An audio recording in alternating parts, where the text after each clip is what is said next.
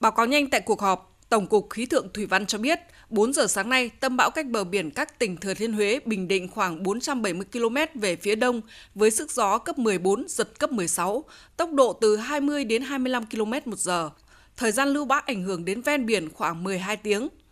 Những ngày qua, các địa phương đã hướng dẫn gần 58.000 tàu thuyền với khoảng 300.000 lao động di chuyển tránh trú, gia cố di rời 4.500 lồng bè thủy sản, lên kế hoạch và tiến hành sơ tán trên 100.000 hộ với hơn 400.000 dân tại vùng có nguy cơ cao. Sau khi nghe các bộ ngành địa phương báo cáo về công tác ứng phó cơn bão số 4, phát biểu chỉ đạo tại cuộc họp, Thủ tướng Chính phủ Phạm Minh Chính nêu rõ, theo dự báo của các cơ quan chức năng, cơn bão số 4 diễn biến phức tạp, tăng 2 cấp so với ngày hôm qua, cường độ mạnh, di chuyển nhanh, trong khi khả năng ứng phó còn những hạn chế. Thủ tướng yêu cầu ban chỉ đạo các bộ ngành địa phương tuyệt đối không được chủ quan lơ là mất cảnh giác trong bất cứ hoàn cảnh nào, đồng thời cũng không để bị động bất ngờ gây thiệt hại tính mạng và tài sản người dân, không hốt hoảng lo sợ, mất bình tĩnh. Thủ tướng yêu cầu Yêu cầu Ban chỉ đạo quốc gia về phòng chống thiên tai và các bộ ngành địa phương dù bất cứ cái hoàn cảnh nào chúng ta cũng không được lơ là chủ quan mất cảnh giác. Yêu cầu thứ hai là cũng không được để bị động bất ngờ, gây thiệt hại tính mạng cũng như là tài sản của người dân. Nhưng mà cũng không quá lo sợ hốt hoảng để mất bình tĩnh. Vì vậy cho nên là cần theo dõi sát diễn biến của tình hình. Trước hết là bảo vệ cái tính mạng của người dân tại những nơi mà nguy hiểm,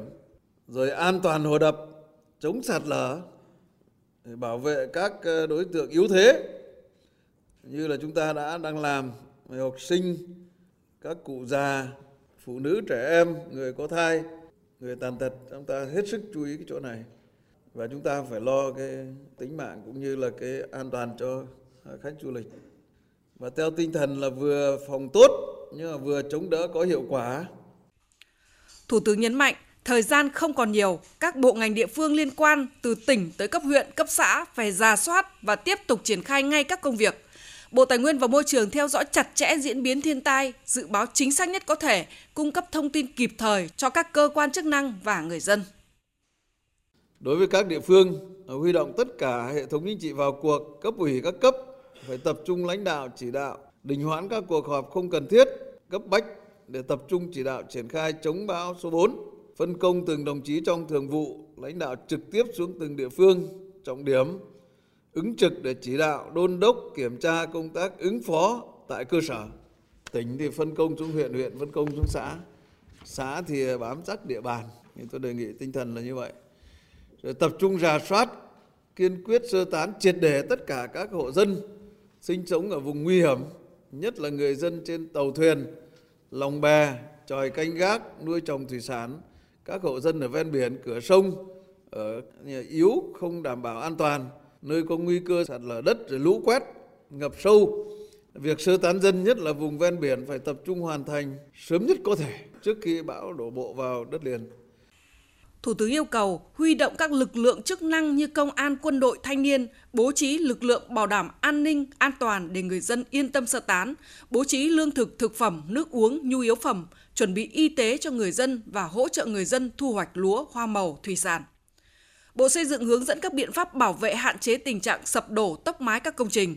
chủ động kiểm soát hoạt động đi lại phân luồng, hướng dẫn giao thông bảo đảm an toàn, hạn chế người dân ra đường khi bão đổ bộ, kiểm tra lại các cây lớn dễ đổ dễ gãy để có biện pháp xử lý an toàn phù hợp, nhất là bảo đảm an toàn tính mạng cho người dân, an toàn hồ đập, các công trình sản xuất dịch vụ dầu khí trên biển.